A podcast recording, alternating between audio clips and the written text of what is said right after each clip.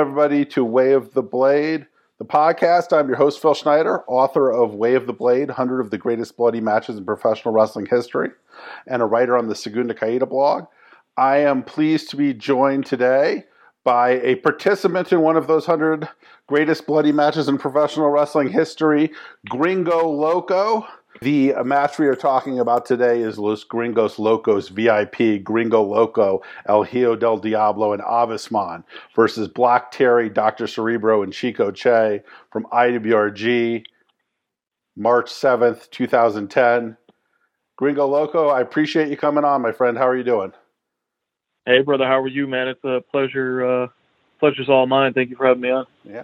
So I wanted it's uh it's kind of a strange odd match because I think people know you primarily, I think, from this recent run you've had working GCW, MLW, and a bunch of places. And I think you, as the base god, as the this great uh, guy who takes these high flyers and has these incredible sequences and matches with them. I think that's sort of your fame, your bread and butter. This is not that. This is an old school, bloody lucha libre brawl. Um, and one of my favorites of that kind of thing. Just six guys going in there, you know, throwing hands, bleeding, slamming each other into that uh, Coke uh, um, machine in, in, in, in Arena Naucalpan, the famous Arena Naucalpan Coke cooler. Uh, so I want to talk just a little bit before we get into the specifics of the match. How did you end up in Arena Naucalpan? Because it looks like, from looking at your cage match, you were there for about a year.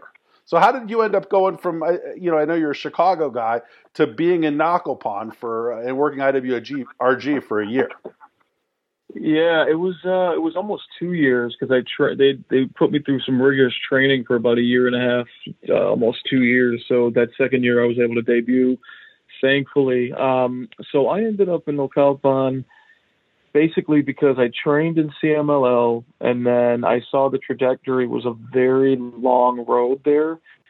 So then I tried my uh, chances in AAA, and that door just simply wasn't opening. They saw me as green, and which I was. Now looking back at it, and they just think that I wasn't ready.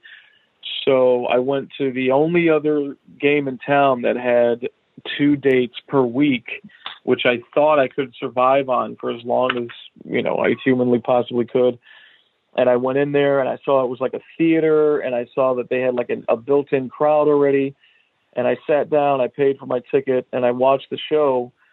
And I'll be honest, I was better than 90% of those guys that were up there. And I was like, if I could just get my foot in this door, I can make some noise, and then maybe one of the other companies will pick me up and I can actually do something like I'm trying to do in Mexico City right now.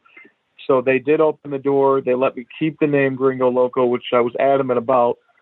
And um, CMLL was not having that. They wanted it specifically for Art Barr, which I understand. But I wanted to be the continuation of him just because it seemed like the right thing to do at the time. And the name was given to me. It wasn't like I chose it. And uh, yeah, once I was off and rolling with the training, and you know, I debuted I think in the second match there, which that's like when there's barely any people filing in still, and I impressed. And then um, and then we were off to the races there. Man, it was uh, the the Gringos VIP thing was definitely my favorite chapter there for sure. Um, it was me and Avisman first, and we had so much chemistry. We used to train three times a week together anywhere we could, and we just had so much chemistry as a tag team. And then we had incorporated uh, El Hijo de Diablo um, as the mouthpiece. So really, the trio was fantastic. I was the high flyer. We had the the mouthpiece for Diablo, and then we had the absolute technician and like hold bearer. He holds all the keys with a Avisman. So we had everything in one trio, and I think that's why we were so successful so fast uh, down in Mexico City in those years. Yeah, Avisman's one of those guys who I don't, you know, never had a, a huge run somewhere and would kind of be in and out of of being a featured guy even in IWRG. but it's, it's like one of those guys who kind of felt feels like he could do anything, right? He could be stuck in and work Negro Navarro almost exclusively on the mat, and then he can get it into some you know wild brawl like this and and excel as well. He's like one of those, you know, I imagine there's hundreds of guys like this in Mexico, or, or at least dozens of guys who never he he is he is one of the best overall rounded wrestlers I've ever been in the ring with.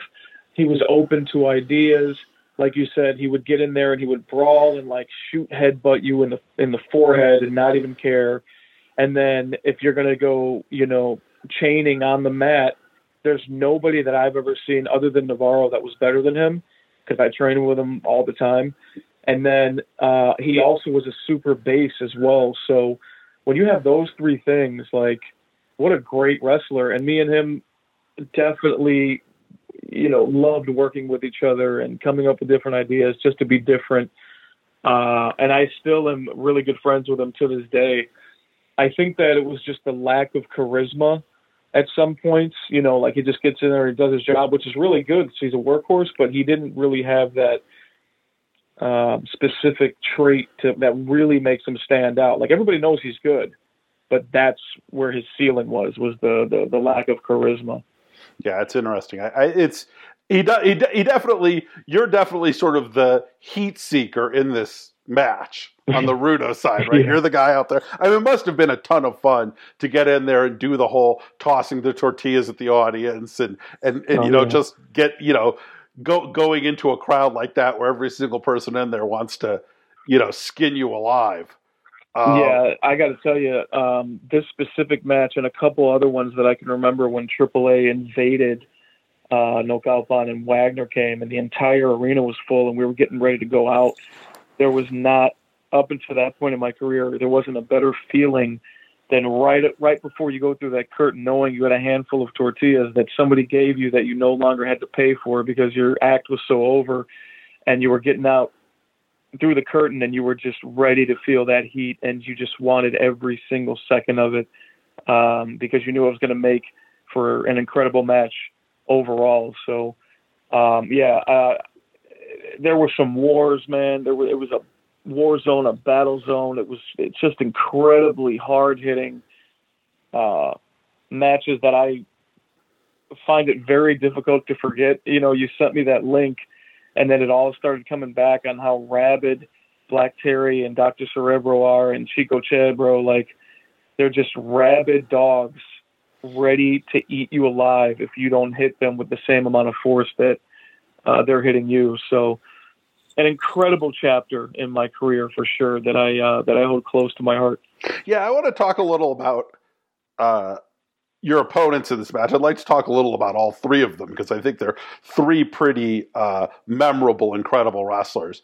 Uh, Dr. Cerebro is a guy who's been a, another one of those guys, a little like Avisman, who you know doesn't have as many big show uh, highlights in his career, but is a, another one of those guys who can kind of check off all the boxes you'd want for a luchador. Right? Can brawl, is a tremendous technician. Uh, you know, he's not the tallest guy in the world, but outside of that, I mean, really, I can't think of a thing that Doctor Cerebro can't do in a lucha libre match. Yeah, it's weird. It's like Naucalpan is like that's the home of all those guys. Like freelance, if you know him, he can literally do it all. Right. They all have these huge resumes of being incredible wrestlers, but that's where they found their home. Dr. Cerebro could literally do anything. Avisman could literally do anything. Freelance, Black Terry, they're all bases. They're all incredibly gifted in so many ways. And um, I think that's why Naucalpan was so successful there during those years. Uh, we were really running that company, you know, as as long as we could, you know, doing storyline after storyline. I mean, I'm glad that I ended up there, man. Like when I first got there, I was like, oh, I'm only here because nobody wants me. But that's where literally I learned all of my, you know, the importance of basing, all of my, uh, like I could definitely tear it up on the mat if I had to. I've just never really been in that position so far. Um, I remember one time Angelico was down there.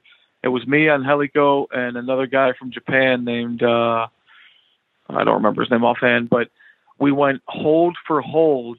And then like there was some kind of punishment at the very end we got up to 81 different types of holds, and I think the Japanese dude lost. Oh wow! Like we were able to get 81 different. Like you know, you do one, I do one, and if you repeat, that doesn't count. Then you lose. You know, so we got up to 81 keys one afternoon, and it really just made your mind just run, and you know, because you don't want to lose the contest. I think it was something horrible that we had to do, but um, and that was all because you know, Angelico was always with Navarro, and I was always with, with Angelico, and we were always you know just training on the mat. So, like I said, man, I really cherish those years that uh, I spent in Mexico City. Yeah, and then so then Chico Che is another one of those guys. I mean, I think at this point he had this 2010 IWRG is one of my favorite years of any wrestling promotion of all time. Like I put it up there yeah. against with 86 NWA or you know like or or whatever you what any any year you want, right? 85 Memphis, 83 World Class, you know, 95 yeah. All Japan. I would really put 2010, 2009, 2010 IWG right up there. And Chico Che is this guy who, you know, all we talked a lot about the you know the guy these guys in these this match being great technicians. He was a truly spectacular wrestler to watch. I mean, he would do when he would do his sort of running exchange, and he would just float in the air for a big, stocky dude like no like nobody I've ever seen. And then when he would brawl, he would have these really heavy punches, or they would look heavy. I don't know. You you took them. You can tell me if they were heavy or not. But he always looked oh. like he was oh. absolutely knocking somebody's block off. Oh my god! So I watched the entire match that you sent me that link, and there is one where he just shoot punches me in the face. and I actually got fired up watching it because I was I wish I was there again. But uh, oh yeah, heavy hands, um, incredibly gifted in the fact that now all of his routines were usually overdone over like many years doing the same thing. But it, if it wasn't the most perfect spot for him, uh, you know, he would do like the sweet arm drags, the head scissors, as if he were 150 pounds uh, and it would make it look flawless. You know, he would sometimes do it without any hands, and you just say like, "How is this guy moving this swiftly?" You know, and I think I learned a lot uh, from that, just watching him and how that got so over in Mexico City that I now am like somewhat of a big guy, not as big as that. He's like 380. Uh, and I'm like the big guy who moves swiftly and flawlessly through the ring as well. Um, he's another one of those guys that would definitely like shoot headbutt you in the match without even like any kind of warning. It could just kind of wake you up and be like, "Yo, like we're here and we're here to fight. Let's go. You better wake your ass up. You know, if you were having a bad day or whatever." But uh, yeah, and I mean, I got to tell you, man, looking up at him, knowing that a big like splash is coming from him off the top rope. Yeah, you're hating your life at that moment. You're like, why is this? Well, I'm an American in Mexico City about to get his guts splattered in this ring. And then here he comes. It's usually a one, two, three after that. It was a great looking splash too. He would get a lot of height, and he really would almost yeah. like levitate. Like he, oh, like, he he definitely sends it, bro. He does not hold back on his splashes. Yeah, it feels like you mentioned freelance earlier, and it feels like you know. I think the both. I think freelance and Chico Che are still wrestling, but I think they're older and have lost a little bit of that pop they had. But I can imagine, yeah. if you had what you have now, which is a lot of promotions bringing in guys from Mexico to work like sort of showcase matches. The guys like hmm. Freelance mm-hmm. and Chico Che, if they were in their, at their 2010 peak, would have been super over in the U.S. Like I can just imagine Chico oh, Che running through his his routine, right? His Chico Che routine uh, on like a GCW show or something like that. People, oh holy my shit. god! Can you imagine? He would be the most over big man. He would take my spot and surpass me and make a new spot for himself, and they would be bringing him in every month. I bet. Yeah, and and freelance, you know, at that point, like I, you know, he would get the height he would get on his high spots back in 2010. I mean, he would just do these springboards, and he would be like, you know, you know, 15 feet in the air, diving into the fifth row of the audience or something like that. It was just pure, he, purely insane. He was just he was just a guy that did not care if he got hurt or not because he knew the higher that he jumped, the more over he was going to be on that next show. He, I remember him just saying, "Oh no, I'll just do it. Just get it. I want to get as much distance as I possibly can." And I'm like, and we're all like, "Okay." And then he goes out there and he just like looks like a a floating bird falling into your arms. Um, Freelance was one of those guys that really let me experiment with my basing in the very beginning of my days in Ocalpan. I think it was one of the guys that was more willing to take a chance with a gringo that doesn't look like he knows what he's doing. And then once he got comfortable with me, we were doing all kind of stuff um, that I still use today. A lot of the moves that are, are in these clips, you know, I'm still doing them now. Just obviously a lot better. But you know, a lot of the guys they see a gringo and they're like, no, I'm not going to be taking any risky stuff with him because he'll probably drop me. But he was one of the guys that was like, no, man, let's do it and let's see how we feel about it. And uh, we were off to the races after that, man. It was all basing for me. And, and so, I, and then I want to talk about Black Terry, who is, you know, for the for the Schooner the blog I write on, one of our sort of like absolute top guys, like one of our all-time favorites. We've we've written oh, probably yeah. up thirty. We've probably written sixty or seventy of his matches and reviewed. And I, you know, at this point, uh, you know, he was a young. He was like in his early fifties, right? So he was like a a young, spry, like fifty-four or something like that. And he is still, you know, in these bloody brawls now at nearly seventy so, I mean, what was it? T- talk to me a little about Black Terry. Just let, let preach to me about Black Terry a little bit, Gringo. I this might be five minute segment of this guy because I came in. He was the teacher. He would run me into the ground, and I would secretly hate him, but secretly love him because he's like getting me to where I need to be, cardio wise and stuff. I have so much respect for Black Terry. He is such a diamond in this business. Uh, I would consider him like probably the the Ric Flair of Mexico. That's how good he is. I mean, let's talk about. You said he was 50 back then, and the first time that I probably saw him wrestle, and it was memorable. I ever seen him was probably when he was about 45 years old, and he was doing some innovative stuff in his match. And I remember saying, "Damn, man, that old man can move, and he's doing like cutters and like backstabbers. Like, what is this guy?" And then years later, you know, he's my trainer, right? So then he saw the potential, the bosses saw the potential, they all liked the idea of the trio. So it kind of brings us to the match that you sent me, the bloodiest match that you were saying, and they knew that it was our time. So, you know, we're just going out of our minds. It's a slugfest. We're chopping each other as hard as we can, but there's a there's a backstory to it. Uh, right before going out, Terry saw that I was a little nervous about, you know, just about how physical we were going to get. And I didn't want anybody to get hurt, blah, blah, blah. And uh, he pulls me to the side. He's like, Gringo. I'm like, yes, sir. He's like, I want you to hit me tonight hard. And I said, absolutely, yes, sir. He's like, and if you don't, I'm going to be hitting you harder than that. So you might want to come get it tonight. And I'm like, absolutely, yes, sir. Which in turn made me even more nervous now you know, because now I have to hit this leathery chest that's been beaten down for all these years, and I have to show him that I've now reached the level that he's been trying to get me to, you know, for the past year of training with him. And I remember that match specifically that you sent uh, being one of the most physical matches up to that point that I'd ever had.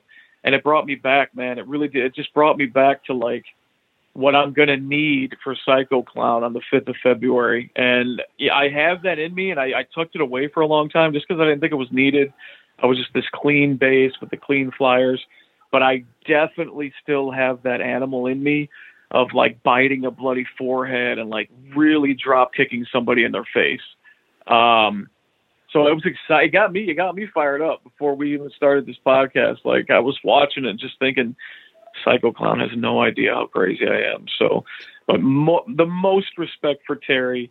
Uh, I, I, he's probably still the teacher down there, man. Like I would love to go down there and do a couple days or a couple weeks with him just to get, you know, the experience and, and the exposure with him because he's always coming up with new stuff and new ways to train. You know, it's always it's always a positive experience when I'm with Terry.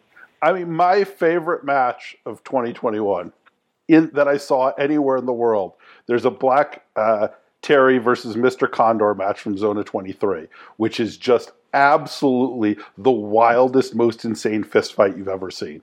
And you know, at this oh my point, god, it's dude. so good. I'll send you. I'll, I, as soon as we get off this pod, I will send you a link to to watch it. It's not very Please long, obviously, do. but it's like these uh, these two guys who are. I mean, Terry's almost seventy, and and, and I Oh. think and I think Mr. Condor's in his early sixties, and they're just they're just absolutely going to all the deepest parts of hell, beating the living Oh. hell shit out of each other is so good, and it's like you know. I, I, yeah. I Go said ahead. before that I could have done, I could have done a book of the hundred greatest bloody Black Terry matches of all time and been fine. Like I, like I maybe maybe I couldn't find hundred, but I could have found fifty, and I'm sure there's seven hundred because you know the the crazy thing about it is we don't have very much of his career on footage of his career. You know when he was younger than forty five or something like that. All of Right, like your right. iconic Black Terry is all in his late forties, fifties, and sixties. So you can't. I mean, I can Oh, imagine yeah. thirty-three year old Black Terry was incredible. I mean, he lost a he lost his hair to El Hijo del Santo. I can't imagine what that match must have been like. I mean, it could have. Oh my God, the the the matches. Everybody talks about the matches in uh, Cuatro uh, Caminos and that uh, the bull ring there, the very famous arena, and like they were running it, man. Navarro, Terry, uh, a lot of those guys that are in Ocalpa. That's kind of like where they faded into, just in in that arena. But these guys were mega stars back then, man. Like drawing like twenty thousand on a Tuesday, bro and just going out there and really kicking each other's asses. I mean, I remember after some of these matches coming back and feeling so satisfied and so beat up. Like you literally went out there and you fought, and that's what those guys thrive on. It was a very uh, fulfilling thing for them to come back either bloody or bruised or sweaty and beat up. And they look at you and they shake your hand and they're like, thank you, because you literally gave them exactly what they wanted was a fight. Yeah, that's that's tremendous. The uh, um, I want to talk a couple a couple other things about this match. We'll get into some other things. I mean, I could talk about this match for hours. The uh, Yeah. ca- the cactuses. Whose idea were were, were the cactuses? Oh, a 100% mine. Um, and then I was going to take the little spikes off. And then Terry said, no, no, you can keep them on. I said, okay. Uh, and then one of the matches was a, a cage match. I remember uh, I brought the spiky ones for this match in particular, and I had to set them up in the middle of the ring. And then I was going to put somebody through it, and I went up for the 10 count or whatever. And then I get power bomb into them. And you know, safe to say that that was the last time I brought the spiky ones because it wasn't exactly pleasant. Uh, I mean, but I, yeah, I mean, go ahead. I had a pod with the Necro Butcher a couple weeks ago, and one of the Uh-huh. things I asked him was, you know, and you've I probably you've probably seen the I'm sure you've seen the Necro Butcher in his career. I asked him Oh, what yeah. was the what was the dumbest thing he ever did. What was the thing that he reg- probably thought to himself a- after he done it that wasn't the smartest idea I ever had. And if you can think of what that would entail, right? Like the, the, the choices Oh. that he would have over the things that he did in his career. And he said the absolute thing that he thought was the dumbest thing he ever did was work a match where he was taking bumps into cactuses. So yeah, yeah, it's they're very unforgiving. You know, it's so funny. A lot of these matches, um, I would be running late because I would have to go to the Mexican market and get the ones with the spikes on them. So funny, dude. so that so were You you were you pulling out spikes from like your chest and your back for for Oh, hours later? That night, eh, no, yeah, no, no. I mean, it was definitely the same night, but there was definitely spikes in my back after taking a power bomb on it. I'm just like, yeah, you know, I don't think this part is necessary in wrestling. I'm just not going to do this part, you know. But it was cool. Like, it was a cool visual to get like the shaved off ones and then like crack a a cactus on a dude's head, like. You know what I mean? Not only is it humiliating, but it's just savage. Like Right. Gringo is such a savage. That's what I was trying to go for at that point. Like I'm coming out and I'm just cracking you over the head with a damn cactus. Like it seems pretty brutal, you know. So you mentioned uh, I, going to rewind a little bit here because you mentioned sort of how you ended up in IWRG was you were uh, you you know attempted to get in with CMLL and AAA and then IWRG was kind of ended up. Well, how did you? You're you're from Chicago, right? Yeah, Chicago, So- born and raised. So Mhm. how the hell did you end up in Mexico? like like so, how do we get to the point where you're sort of where you're sort of shopping for what lucha promotion did how do you a, the, a boy from chicago end up uh, working for a year in mexico? It's pretty wild man. Like everybody that i talk to say when i tell this story they're like man you had a lot of balls but i didn't realize it because it was just my dream. So so my very very humble beginnings um, I started at a gymnastics place on a blue tumbling floor doing like rock bottoms and stunners and stuff. And then I met a dude there who came to like work, actually work on his tumbling, and he was an actual wrestler. He ended up taking me to my first wrestling gym, which ended up being a Lucha Libre Mexicana gym in Chicago. And I used to go, you know, I walked in the first day and I got through that first training and I absolutely loved it. I wanted to go back as many days as and many times as I could and it wasn't super far from my house, so I would go. I think like every Tuesday and Thursday, if I'm not mistaken, and uh, so the I my my root roots are in lucha libre mexicana. So uh, what ended up happening was I would work like the scene, if there was one, of lucha libre in Chicago, which there wasn't, and I was working all these terrible, terrible workers. But every once in a while, they would bring a guy from Mexico, and it was a different quality for me and a different caliber of match. And I loved it. And I was like, oh, okay, so it's not all terrible. It's just terrible where I'm at. So when I got these little experiences, and it wasn't often, but it was often enough to keep me around. And I worked like a notable name. And I remember saying, okay, so now what I want to do since I love this, because I'm I've always done like everything ten out of ten. I've never uh, half-assed anything. If I'm in it, I'm all the way in, and let's. I want to get to the best of wherever it is. So, you know, I started asking around in broken English, Spanish, or whatever. Like, hey, like, where do those guys come from? Like, where do you bring them from? Like, like they come here and then they leave, and they were like, oh yeah, they're from Mexico City, and I was like, okay, so you're telling me that's where the best of this art is? and they're like, "Oh my god!" And then they started showing me all these incredible pictures in these magazines of like moonsaults off the top, and like the dude is like just ready to catch them, or like a big plancha into the ring, but the form is perfect. And I'll never forget seeing that for the first time, and the thought process being, "Okay, so this is where I need to be headed to at some point in my life." And again, I was in my sophomore year of high school, so this wasn't going to happen overnight and uh, once I started getting a little older, making a little money, I saved it like I don't know, maybe like three grand or something. And you know, I wasn't paying rent or anything at the time, so I just told mom I was like, "Hey, I'll be back uh, in a couple months. I'm gonna go try something." And I, I mean, I did have a connection. I, I worked these big shows in Chicago. They were in the Congress Theater, and it was actually Tarzan Boy from CMLL who saw my my gimmick, who saw the tortillas, the American flag, the you know the decent enough Spanish promo that I was cutting. And he pulls me to the side. He goes, "Please call this number." And it was like a little number uh, written on a piece of paper, and I just put it on my pocket. So I kept that for two months while I saved money. Didn't call it a rock. It's got like a million numbers, bro. And I'm hmm. like, you know, a junior or senior in high school. So when I finally get down there, I start to try to call this number with no success. So I'm like, just this kid uh, in Mexico City, which is, you know, freaking scary, man. I didn't leave my hotel for three days. And uh, I got somebody to call the number, and I finally hear his voice, like somebody who knew how to dial or whatever, because it's got a million numbers. And then he's like, "Oh yeah, Gringo Loco from Chicago, right?" And I was like, "Yes." He drove to that hotel, and then I started like the next day at six in the morning, Jesus Christ, uh, in Arena, Mexico, which is like, well, I now know, which is like the most sacred, um, you know, lucha libre place in the world. And I'm with like these mega stars, which I didn't know until years later.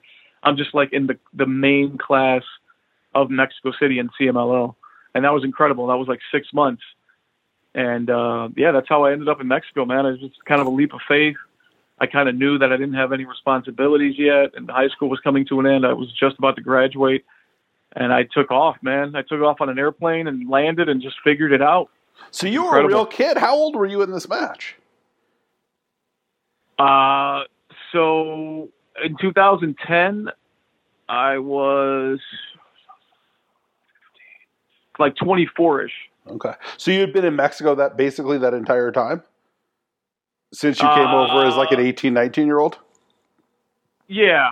Yeah, pretty much, man. Like definitely come and go because, you know, I would have to come back and make more money and then go back. It's been a really crazy, like, you know, a couple chapters there. I I would want to stay, but the money would run out. So I'd come back, do like a bunch of work and a bunch of deliveries and stuff, save up money, and then just go back and stay as long as I could, you know. But like making money initially in another country is not not as easy as it seems or looks. So I would just go down there and survive on the money and then max out on my credit cards and come back. Like it was it's always been my dream to be like a professional luchador. So a long time, man. Right, and I, you know, I imagine the payout. I mean, these this, these matches, that, like I said, 2010 IWRG is one of my all-time favorite years in professional wrestling anywhere ever. But I imagine the payouts were not spectacular at, IWRG in 2010. Like you know, oh I, man, like did you have like, to did you I have to save some of the tortillas to eat for for dinner that night? You know what's funny, man? And a lot of the fans would say that they were like, "Yo, you're losing a lot of weight since we first met you," and I was like, "Well, I'm trying to make money to eat, and I can't."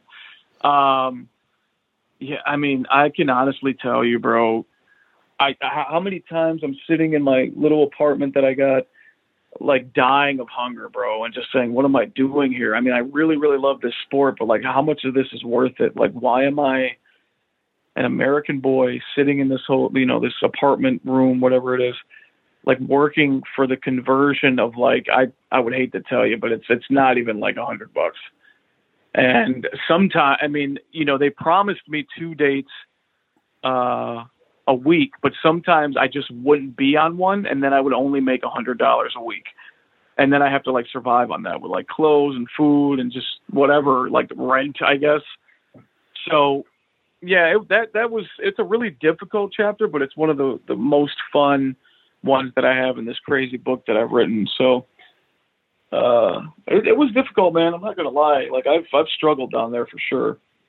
When was the last time you were in Mexico? Okay, so we Shima, DJZ, and I went down there. We were going to train. What were we training for? We were going to get in really good shape for something, but that was when uh, he had that major accident in his career. Do you remember that? Uh, DJZ. Yeah, yeah, like something exploded yeah. in his stomach or something. That was the last time. I think I want to say it was April 2017 had to have been. I went down there. We were going to train for like three weeks. We were getting like super ready for like something. I don't remember, but we were like, yeah, we have to go train for two weeks straight. And then we went down there and it was like Holy Week and like all the gyms were closed. like all the restaurants and all the gyms are closed for two weeks that we went down there. So it was like Easter or something. Uh, so we made that wrong decision and we didn't train and he got hurt. So I had to like take care of him for a couple weeks, but that was the last time. Um, and I, I wrestled in Naucalpan uh, like once or twice, but I wasn't like fully prepared for that. But uh, yeah, it was a cage match. I remember it was one of those like Halloween shows or something. I, I'm not sure, but um, I, I got to see Terry. I got to see Diablo. I got to see Avisman. I got to see all of them. You know, because I I kind of took off abruptly at the end. At the end there, I actually took off with the belt, which is a funny story in itself. Let me hear and the then story. I, did, I didn't get like proper goodbyes, you know. So like seeing them again was more of like closure, at least for the moment, you know. Well, let me hear the story. How did you end up taking off with the belt? So here's what happened, man. Here's the sh- here's here's the shoot story. Uh, I had had an incredible year, and they invite everybody to the arena for like the New Year and like the awards that come out, right? So first of all, like they don't even give you like after an entire year of like slaving away, like they still make you pay for like Coronas and like they don't give you any peanuts. So I'm just sitting at this table, so I hate that part of it. And then the the foreigner of the year, I'm like getting ready to stand up because clearly it's me, and then they give it to another guy. And, and that was when I made my decision. I was like, as hard as I've worked and I've hit every date, I was never late. We've had incredible storylines. We got bloody, we got cut, we got concussed. It's definitely going to be me. I don't even care what quality this trophy is, but I want the damn Foreigner of the Year award. Like, there's nobody more deserving. And then they chose somebody else. So I knew after that, that I was leaving and I didn't know when I was going to come back because I was I was hurt by that and I was bitter. So I took the belt home and just like stopped answering the calls and then they started getting all like hissy and they were like, "Oh, we're going to send a lawyer like we need the belt back." So I actually sent the back the, the belt back via DHL uh, from my Chicago home at the time, which was so funny. And we I just we just forfeited the titles. So yeah, I haven't told that story to anyone, dude. That's pretty funny. and in, in hind, so so that was 2010, and my my gringo loco history is a little fuzzy in the 20 in like the the period in between this and then the sort of renaissance. Because i remember once you started once you started showing up in more in promotions that I was sort of following. That had to be 2016, 2017. I remember being, you know, seeing you in AI, showing up in AIW results. Yeah. And I'm like, is that the so, fucking Gringo Loco, the guy who was in this incredible run in IWRG like six, seven years ago? I so, was very, I was really excited when it like you'd show up in AIW or something like that. I was like, I fucking love that guy. He's you know, he's he's one of my one of my dudes for sure. So where what was you come back from Mexico? Uh, and what is your sort of run like? Where are you? What are you doing from that yeah. point? You know, the the sort of 2010 to about 2015. So, yeah. So here's what happened. Super bitter on the business, man.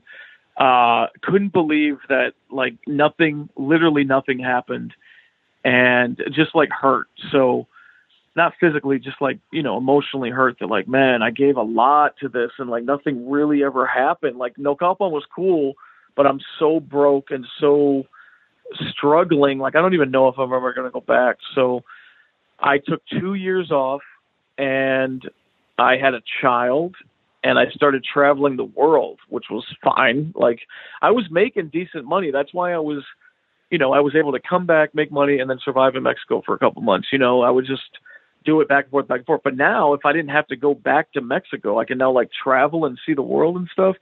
So I like I took you know, I took my family to Japan, Costa Rica, Dominican Republic. So I started like doing I I started like trying to black out wrestling, which I'll come back to in a minute. So I started like doing um I started like looking for other callings. So I traveled the world, that's cool. Like this, you know, I was like this traveling dude. And then I started doing like Tough Mudders and stuff because I need to be physical. Like I I've realized that about myself as I get older. Like I need I cannot just be sitting around watching TV. So I started doing like muddy obstacle course races like all over the country. I would do multiple per year, but it wasn't really satisfying me the way that wrestling did, right?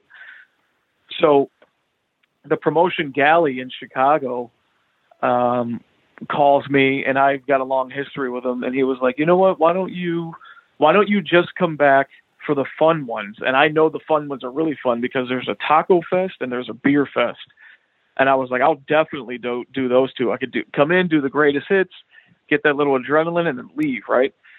So on one of those shows, uh our paths had never crossed before this and it was uh DJ Z's uh, a couple of times that he just happened to be there and I worked him at one of these festivals where there was no people, but he was one of those guys that was the same feeling that gave me when they would bring guys up from Mexico in my early start. I remembered that I really enjoyed wrestling with people who know how to wrestle.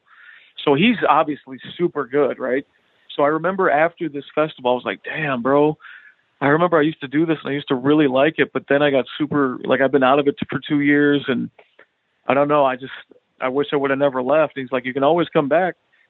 And like DJZ was 100% the reason why I came back initially to wrestling.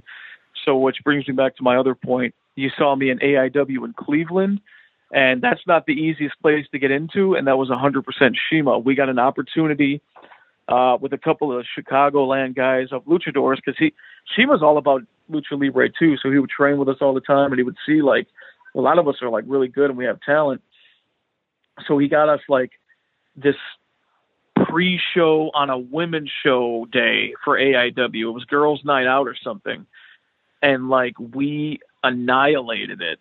And from there, I started working Cleveland, Cleveland. I would drive to Cleveland and back no hotel. Uh, you know, this we're talking like 12 hours round trip, like really putting in the miles, really putting in the time. And lo and behold, man, after a couple of years, Brett Lauderdale comes to an AIW show and says, "Yo, Gringo Loco, I need you on my shows, bro." I don't know who this guy is, right? And I'm like, "Sure, man. Like, where?" He goes, "I got a I got a show called Spring Break. It's down in uh, New Orleans." And I'm like, "Okay, yeah, for sure, man." And he leaves or whatever, and then I Google Chicago to New Orleans, and it's like forever hours away. So I'm like, okay, I'm definitely not doing that date. This is ridiculous. And rest in peace, Marcus Crane was like next to me when I was like, I'm not driving, you know, 16 hours or whatever with no hotel probably. Um, he goes, I don't think you know what you're saying no to. Let me explain to you. This could be like a groundbreaking, like, time. If you do want to continue wrestling, this is the next step that you would have to take to probably do something. And I kept saying no, kept saying no. So Marcus Crane convinces me to do the show.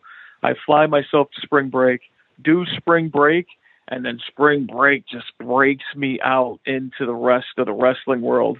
And now, after that, I'm working with nothing but quality people, which is what I've been thriving on since my renaissance, as you called it, since I came back. Like, I keep getting put with the best in the world in the ring, and I can't even see myself leaving now. Like there's so much talent, uh, either like present with my age range or like this new generation that's coming up that are absolutely incredible. They're so innovative, and I, I just everything is owed to DJZ, like a hundred percent.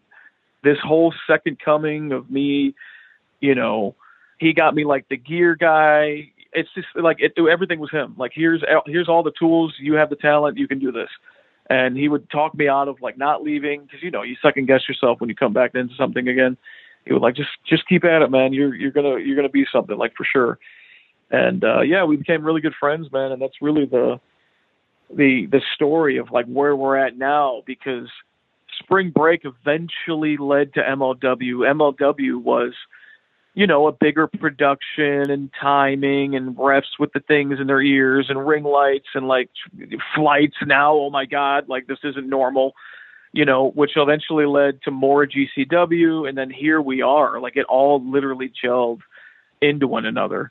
Um, and I wouldn't have, I, I wouldn't change it for the world, man. Like this, this ride that we're on now, these golden days of my career, man, like and being in there with the best talent ever. I mean, I had Alex Shelley of all people saying, I need to wrestle you to my face. And I just, I was like, you, are you, are you sure you talk about me, bro? Because like in my mind, I'm still that kid knocking on AAA's door.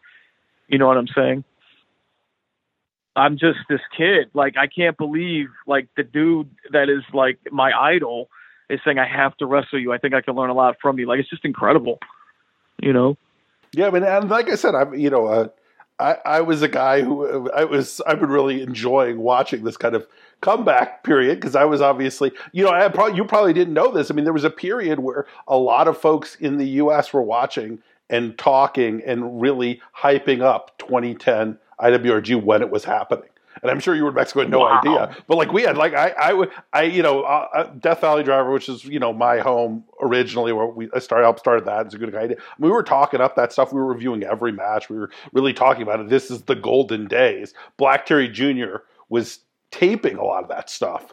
And it was, you know, he was either putting it up on YouTube or you you could send him two bucks and get it and we were just you know like, it was it was incredible. Just like because you know you all these guys were talking about right? I mean it really was like a this huge uh you know influx of of tremendously talented guys the traumas navarro freelance oh. chico che all of those guys having these incredible matches week after week after week. And it really is like the you know a real highlight because you know it was sort of older school lucha libre. You know, it was kind of like the stuff you'd see in the '80s and ni- you know '80s and oh '90s, and you know more than I think the, the, bigger promotions had sort of moved away from that a little bit at that point, and still moved away from it a little bit. But this is the stuff oh, that kind of if you were to turn on Naucalpan in 2010, that is old school feel as hell, dude. I remember watching it before I even went there and I was like, yeah, it might be a little too old school for me, man. Like we, they got a, a couple high flyers I'd love to work with, but man, this shit looks old.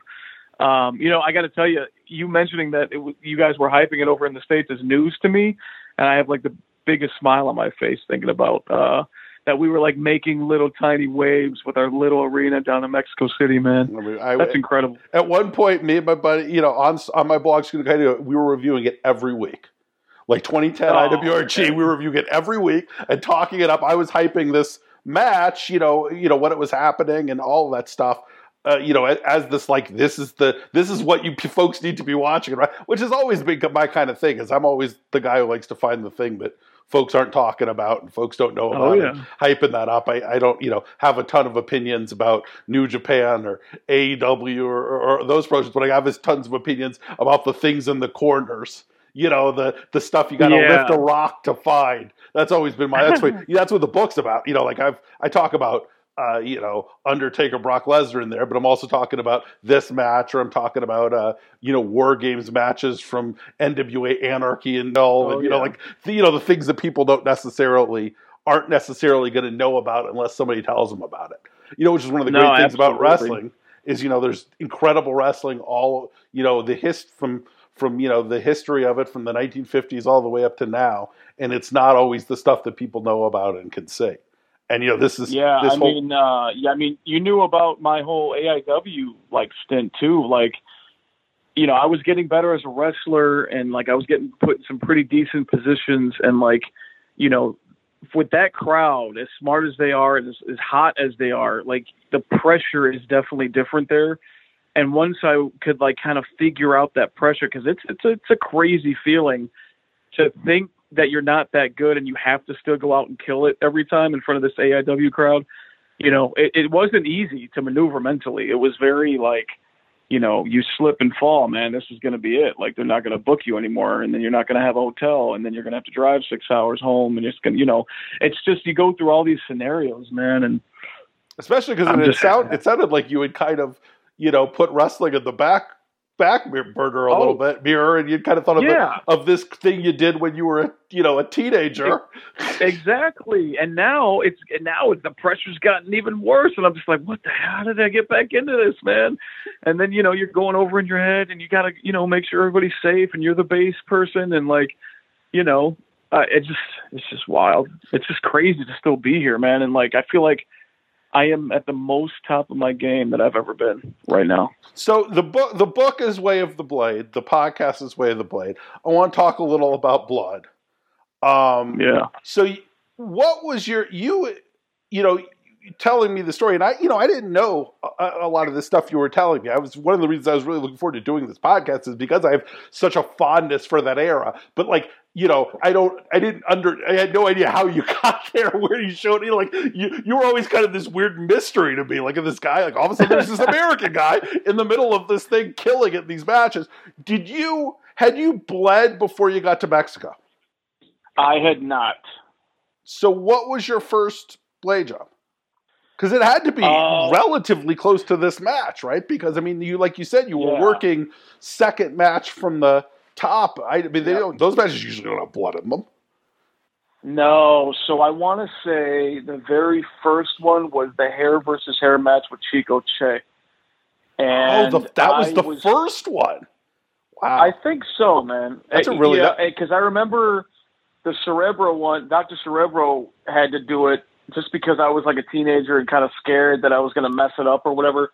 But the very, very first one I felt that was it was Chico Che's. we went to that little tunnel, and I was like, oh god, well here we go. And then I was like, oh that was nothing. And then I I feel it coming down my forehead. I was like, oh here we go. Now I'm like into this because I thought it was going to be like getting stabbed or something. You know what I mean? But um, no, it was fine. I, I I was fine with it. And, and then I, I always, I've always had guys do it for me.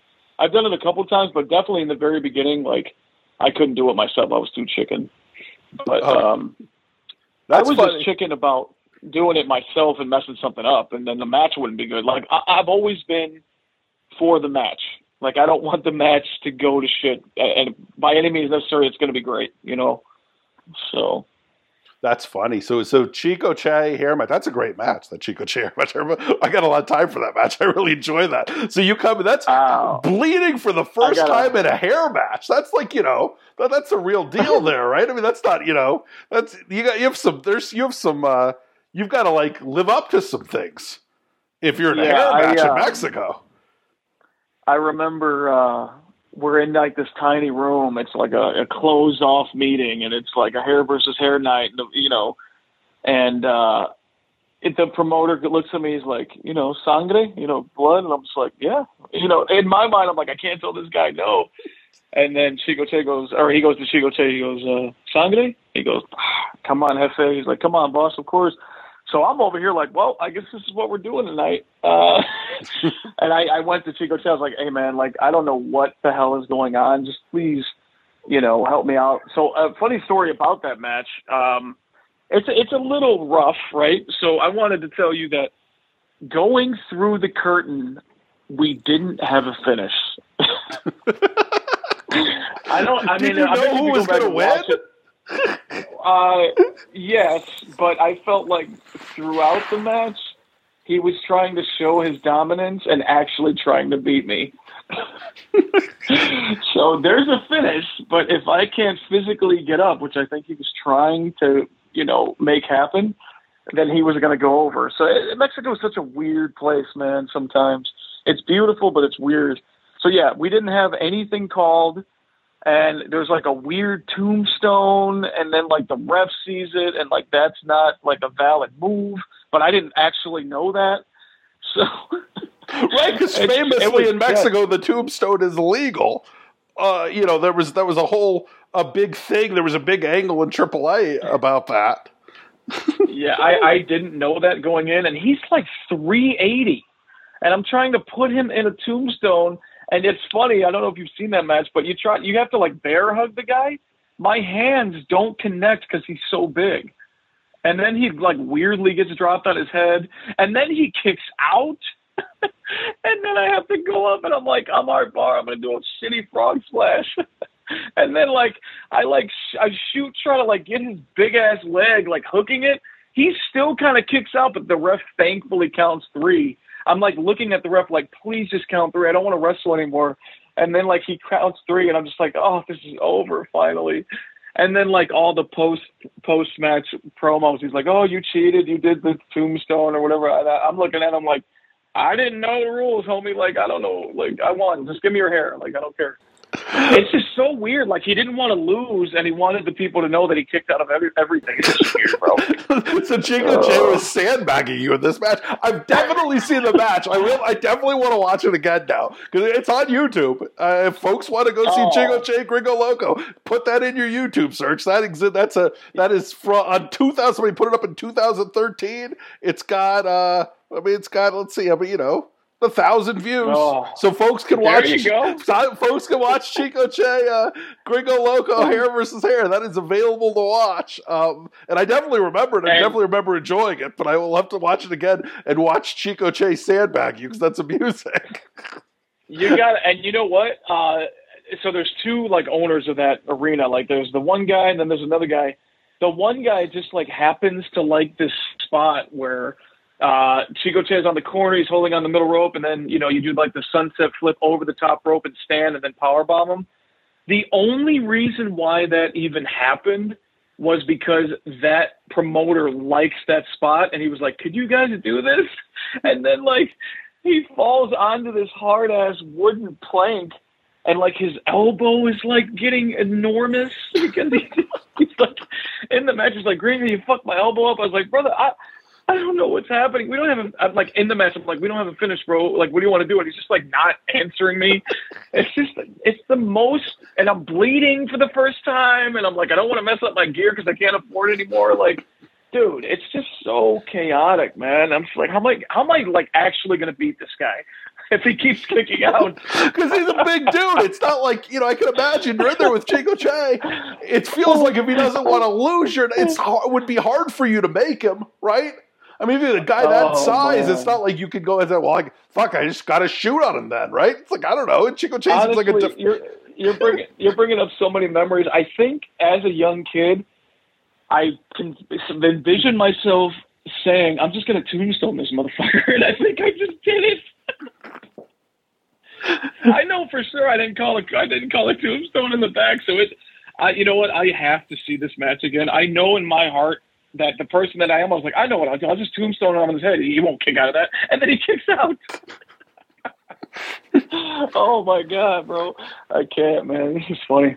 That's great. Uh, yeah, that, it's available, yeah. folks. I, I, when I post this, I'll link this match to uh, uh, to folks yeah. on Twitter so they can see see your first play. So, eh, but now, have you have you bled at all in this comeback? In your sort of uh, renaissance, because you've been working. I mean, most of the matches I've seen have been these kind of you know GCW scramble matches where I don't know necessarily yeah. you hitting a gusher would be appropriate. Uh, so I have, I have. Um, we did a uh, storyline in freelance wrestling. I was trying to think if I had, but yeah, I remember the clip. Uh, we got we got nice and bloody um, in freelance at the Logan Square Auditorium. It was a program with uh, Robert Ego Anthony, and it was coming to a boiling. And we actually did a taser on a pole match, which was excellent, an excellent idea, excellent all around.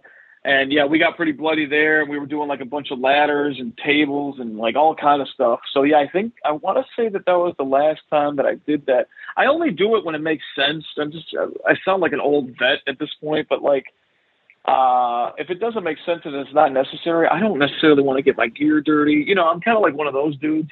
Right. You know, but um I do have a feeling that uh bleeding is calling me on the fifth. So look forward to that. Definitely, um, you know, go to FITE TV and order that GCW show because we're about to get wild, man. I, I, I can feel it, especially talking over these matches with you tonight. I can feel that I'm going to bring out the rabid dog again against Psycho Clown. I mean, I'm very, I'm very excited about it. Like I, very, you know, yeah. because I mean, I like I said, I'm such a fan of that era, and Psycho Clown is obviously such a, a tremendous professional wrestler and such a so charismatic yeah. and such a great brawler that I can just imagine yes. there is I, you can call back those days right where Black Terry is in yes. front of you and so I, absolutely so you mentioned the taser on the pole match so uh, I want to talk me through a little bit uh, of, about the pacemaker because I think that you know explain to me that whole situation um, how, yeah. what ended up happening, how you convinced your doctor that it would still be a good idea for you to go wrestle. Like, t- t- talk to me a little about that because I, you know, I,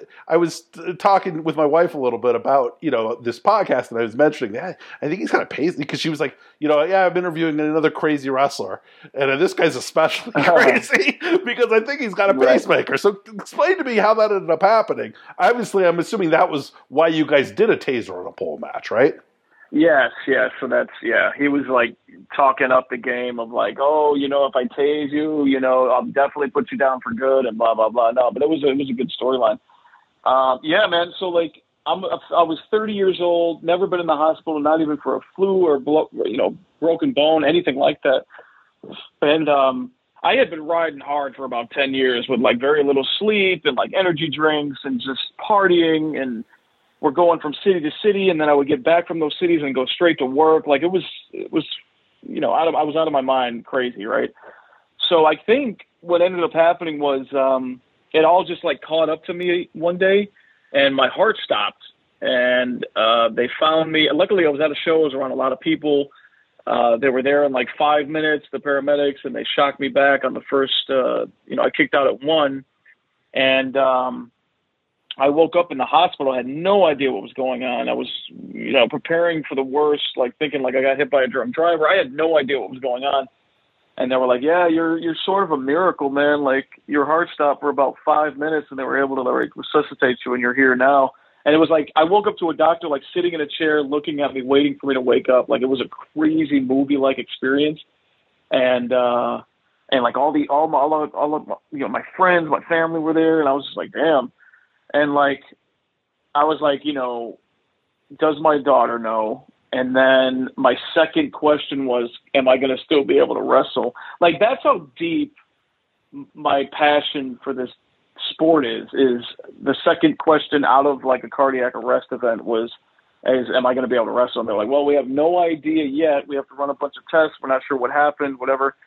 So long story short, he's like, look, man, like we don't know what exactly happened to you, uh, but we're to hedge our bets and we're to put this little apparatus in you called a pacemaker. I was like, I thought that was for like 80 year olds, man. He's like, well, it's for 30 year olds now. And like every so often, there's a 30 year old bodybuilder who needs it, or a 30 year old like gymnast who needs it. Now it's a professional wrestler that needs it. So like now I'm like I'm in the hospital. Like I'm I went from like never being in the hospital to like facing this ominous having a like essentially what it is. It's a heart surgery kind of. And like I'm freaking out. And it ended up being like you know 45 minutes. I was like in twilight. I was able to talk to the doc during the, the procedure. And apparently I made a joke to him while he's like working on my heart. I was like hey doc.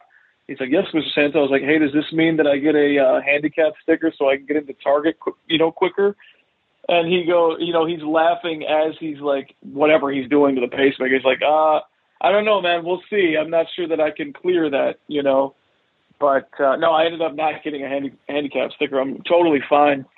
So they run a couple more tests. I was in the hospital for like six days, and then um, he's like, "You can't wrestle right now. Give it three months. Come back. We'll see how you feel. We'll run some tests and let me know." And he was like, "You know what, man? Uh, we really think you just had a really crazy bad day, and you look pretty fine to me. Why don't you do a couple wrestling dates and let us know how you feel?" I was very like close contact with them saying that I feel, you know, tired, but I feel great. And they were like, all right, well, you know what? Just live your life as normal. If you want to wrestle, go ahead and wrestle. And um, let us know if anything odd happens. And then here we are, like almost six years later, and uh, nothing major has happened at all. I've just been living my life as usual. So I got a little pacemaker in there just in case. Uh, it's not. I, I feel like a lot of people think that uh, it's something that like keeps me alive or whatever. But like it's just a thing just in case like uh, an episode happens again, which hasn't, thankfully, thank God. But um, yeah, I'm a wrestler with a pacemaker. Incredibly. Uh, incredibly lucky to be with you guys talking on this podcast. Yeah, and it is something you've used in, in spots. It's almost like you know, Pirata Morgan lost his eye, so now he can blade the in part of his in part side of his eye socket, right? You yeah. know, you know, Foley lost an ear. You got a pacemaker, so now somebody could you could do a spot where somebody drop kicks you in the chest and you have a fake artifact yeah. like Super Porky used to. So you know, I guess that's well, you know. You, you know what's so funny is that I use it against my opponents, and I tell them I can't take chops anymore. So like that whole part of wrestling, I don't need to take if I don't want to. right. You know, oh, you got. I, I love it. no, I got guys. We just got to do. I just got to take arm drags. I can't have you punch me the chest. I might die. yeah. Yeah, I mean, yeah, I could, I could say that. Yeah. Meanwhile, you're getting, you know, somebody's bullet toping you right in the chest as hard as you can. they can, and you're like taking, you know, air rays, doing like a, you know, catching a, a plancha from somebody like that. You know, so maybe, maybe they yeah. want, maybe the people don't, hopefully don't, they don't think about the I can't take my chops part of this uh, to its logical extreme.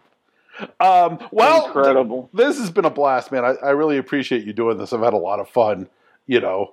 Oh, uh, same, man. The pleasure's all mine. Honestly, you brought back a lot of memories, man. I can't thank you enough.